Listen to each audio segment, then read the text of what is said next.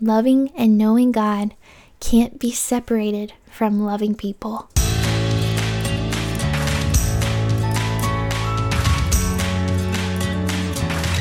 What's up? What's up, incredible people? I am so thankful for your life, and I'm so thankful that I get to be a part of your life through this podcast. Welcome to the Have You Heard podcast. I am your host, Emma Mae McDaniel, and I am so giddy, y'all, because we are entering into the month of love. And I figured what better way to enter into this month than by going to the Word of God, the God who is love, and we're going to be in First John chapter 4, really talking about how knowing God and loving people are inseparable. They go hand in hand. And so, friends, I think we're going to be blessed by the word of God today. I know that we're going to be blessed. So, grab your headphones and let's get into the word. So, like I said, I am like so excited because really just sitting in the word of God with you guys on this podcast, it brings me so much peace. I get so encouraged. And I was telling Josh before we hit record for this podcast that there is so much confidence whenever you are speaking about the Word of God and whenever you are trusting in the Word of God because His Word is what brings eternal life. His Word doesn't return to you void. His Word is a lamp to your feet and a light to your path. His Word has all authority. Like Jesus said, heaven and earth will pass away, but His words will always remain. And so, that just brings me so much confidence today that the Word of God that is alive and active and breathed by God, I truly believe that wherever you're at today, whatever your current relationships look like, whatever scenarios you are currently walking through, whatever difficulties you're facing, the Word of God meets you there. And I'm really excited just to see how God, through His Word, encourages us, convicts us, helps bless our relationships through the power of His Word. So if you have your Bibles, um, we are going to be hanging out in First John chapter 4, verses 7 through 21. And Jesus' disciple, John, he is writing to a group of believers in this passage of scripture. So, starting off, he says, Beloved, let us love one another, for love is from God. And whoever loves has been born of God and knows God. I stopped right there whenever I was studying this passage and I just wrote this down. I thought this was so good loving people and knowing God are inseparable. What John is really saying here is that if I know God, I'm going to love others. And if I love others, I'm proclaiming that I know God. Again, they go hand in hand. The world will know that I am a disciple of Jesus Christ by my love. Like he literally just kicks this off. Like if I claim to know who God is, I'm going to love people. And why? Because God himself is love. So to believe in him means to be filled with him. Therefore, it makes sense that I'm going to live a life that's abundant with love for other people because love himself lives in me. It's so powerful. Because I think I don't know, I feel like sometimes it could be easy to sit back and really reflect on why love? Like, why is love so important? Why do we read that, like, yes, faith and hope, like those things remain, but the greatest of these is love? Like, why? It's because, like, that's who God is. It never, ever fails. Continuing in verse 8, anyone who does not love does not know God because God is love. It's like John is just emphasizing this point over and over again that loving God and knowing God is equivalent to loving people, they go hand in hand. In this, the love of God was made manifest among us. And okay, I just thought I love studying words. And when I read this, I was like, whoa, okay. It was man- made manifest among us. What does that even mean? And so I looked it up, and manifest is to be or become clearly revealed to the mind, the senses, or judgment. So basically, God's love was made clear to us through this. John is about to tell us like how the love of God was made so clear to you and me. And this is what he says that God sent his only son into the world so that we might live through him. Friends, this is the gospel. This is Romans 5 8, God demonstrating his perfect love for us, in that while we were still sinners, Christ came and died for us anyway. It's Galatians 2:20 that like it's no longer I who live, but Christ who lives in me when I put my faith in Christ. And that brings back that full circle. Because I no longer live, but Christ lives in me, love lives in me, I'm living a life of love as a follower of Jesus. They will know that I'm a follower of Jesus by my love. This is so powerful.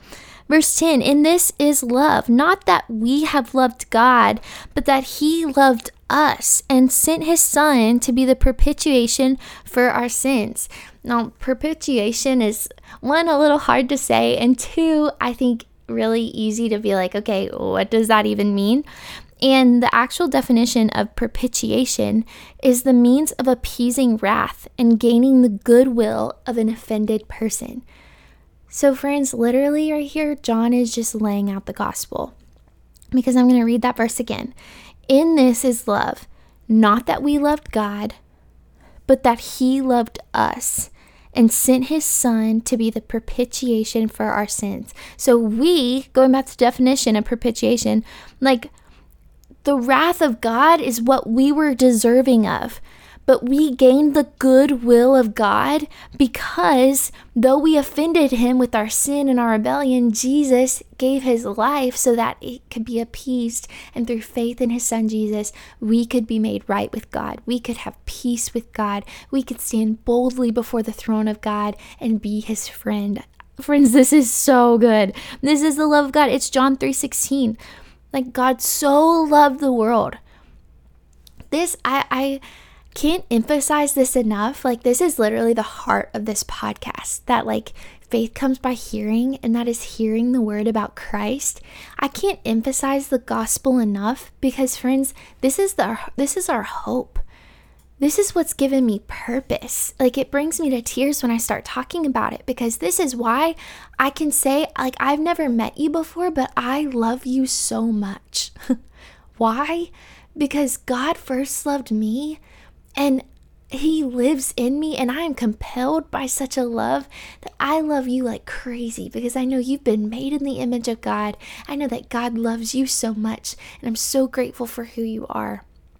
This is like this gospel is the hope of the world.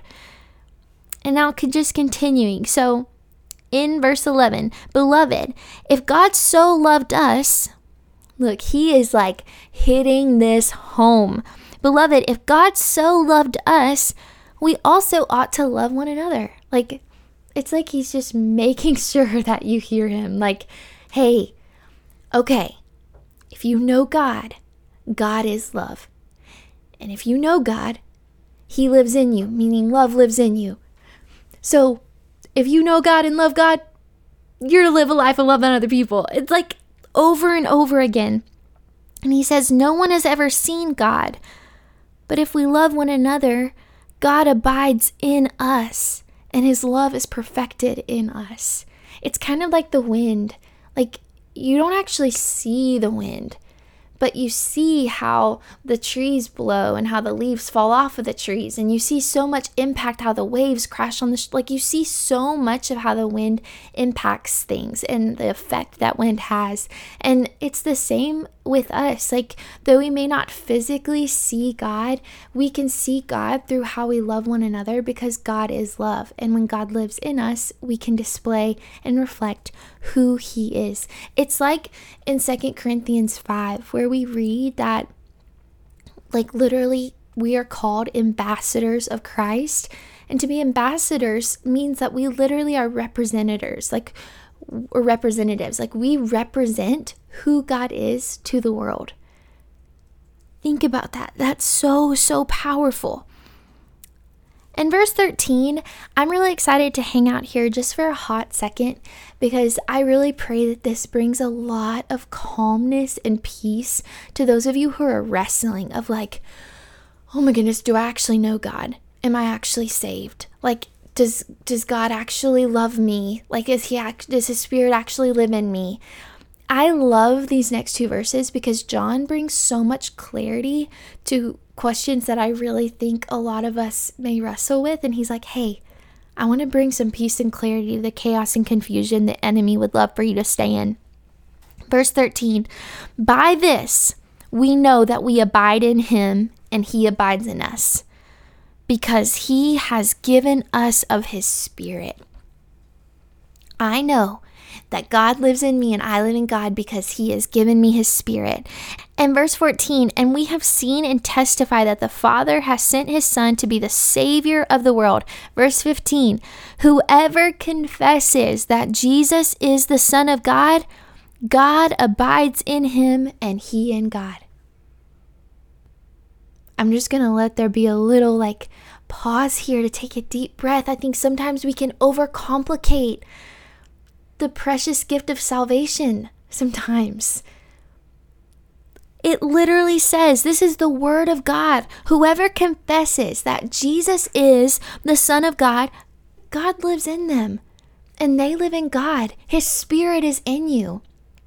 Confess with your mouth that Jesus is Lord and believe in your heart that God raised him from the dead, and you shall be saved, no longer weighed down by the weight of shame. Anyone who calls upon the name of the Lord shall be saved. I pray that that just brings a breath of relief to you today. The enemy is a thief who's come to steal, kill, and destroy. And I do believe that there are times that the enemy robs our joy of intimacy with God. He destroys our peace of walking with God because he would love for us to be convinced that we actually don't know him, when in actuality, we very much do. And so I just am so grateful for this the power and sometimes the simplicity of how profound scripture is. I'm just going to read that one more time before we continue. Whoever confesses that Jesus is the Son of God, God abides in him, and he in God. Friends, those aren't my words. This is like what we said before this podcast started. This is the word of God, breathed by him. It doesn't return void. Verse 16. This, I love this verse so much. So we have come to know and to believe the love that God has for us. I want to talk to the person who may know because this word know here in scripture, it's literally just to have knowledge. So you may know because you've heard it before, because you've read it before, that God loves you. But notice that John doesn't stick there. Like he says, So we have come to know and to believe the love that God has for us. This word believe, it means to accept as true. And so I just want to take a hot second and speak to the person who may like have head knowledge that, yeah, I heard that God loves me. But I want to challenge you. Have you actually accepted that as the truth? That God loves you so much and you can't earn it. it's who He is, and He made you and He loves you, and that's just factual. I love in Psalm 139, I think about this so often. But the psalmist, whenever he's talking about how, like, the Lord has knit, he knit me together in my mother's womb, he saw me in the secret place, fearfully and wonderly, wonderfully, like, was I made. And then he says this He says, Lord, your works are wonderful. My soul knows it very well. My soul knows it full well. And I think that that's just so powerful, not only to like have knowledge of something, but actually accept it as truth and for like who you are to know something full well, like deep within the the richness of my bones. I know that God loves me and I accept it as the truth. Like it is fully well with my soul. Fully well. This is God's love, not that we loved God, but that He loved us. Like before you even had the knowledge that God loved you, He loved you. And I pray you can accept that as truth today. Come to know and to believe the love God has for us. God is love. And whoever abides in love abides in God, and God abides in him. Verse 17 By this is love perfected with us, so that we may have confidence for the day of judgment, because as he is, so also are we in this world? And that confidence in the day of judgment, it's like going back to the gospel. Like if you have put your faith in Jesus Christ as your Lord and Savior, believing that God raised him from the dead, friend, you have the hope of eternity. Like love, as we're about to read, casts out your fear. Like you know that for the rest, like, yes, you may have a physical death, but spiritually you are alive in Christ and you are promised eternity forever with Him. So on the day of judgment, when Christ comes back, you can boldly stand before Him, knowing that you are right with Him and you will hear the Father say, Well done, my good and faithful servant, because you knew my Son and you followed my Son. This is so relieving. It's like it really does cast out all fear, the perfect love of God, so we can stand confident on the day of judgment. Because as He is, so also are we in this world. Verse 18, like I was just um, speaking into, that there is no fear in love, but perfect love casts out fear. For fear has to do with punishment, and whoever fears has not been perfected in love. Verse 19, we love, look, he's it's like this full circle. He's coming right back at it. This is like the whole theme of today. We love because he first loved us. If anyone says, I love God, and hates his brother, he is a liar.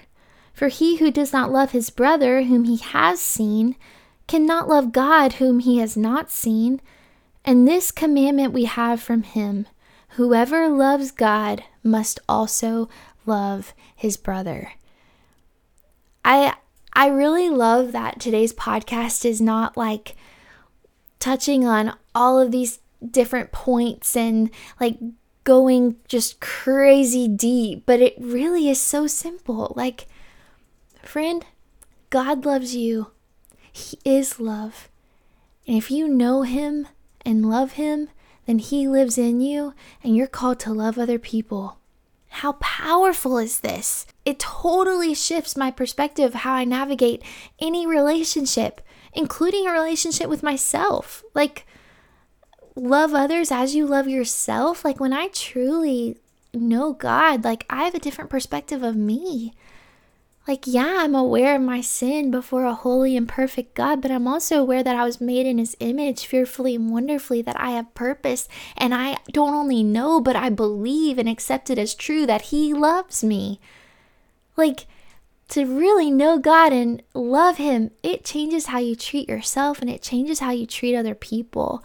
And I really, like I said, couldn't think of a better way to kick off this month of love than to just go to the Word of God the God who is love. And hanging out a little bit in in these last verses of um First John 4 like 7 through 21, I just love like to answer the question why do we love? Because God first loved us. He is literally our reason. And to think about the fact that like yeah, John's right. If I say that I love God but I hate my brother or sister, that's really confusing. If anyone says, I love God and hates his brother, he is a liar. For he who does not love his brother whom he has seen cannot love God whom he has not seen. And this commandment we have from him whoever loves God must also love his brother. And I really wanted to just finish off our time with Jesus being asked, What is the most important commandment? He says, The greatest commandment is this that we are to love the Lord our God with all our heart, our soul, our mind, and our strength. And the second is like it. The second most important is like it to love our neighbor as ourself. Loving and knowing God can't be separated from loving people, they go hand in hand. I love you so very much, and God loves you so very much. And I pray you can accept this as true and rest in it and live it out and share it with other people today. I love you all so much. Bye, guys.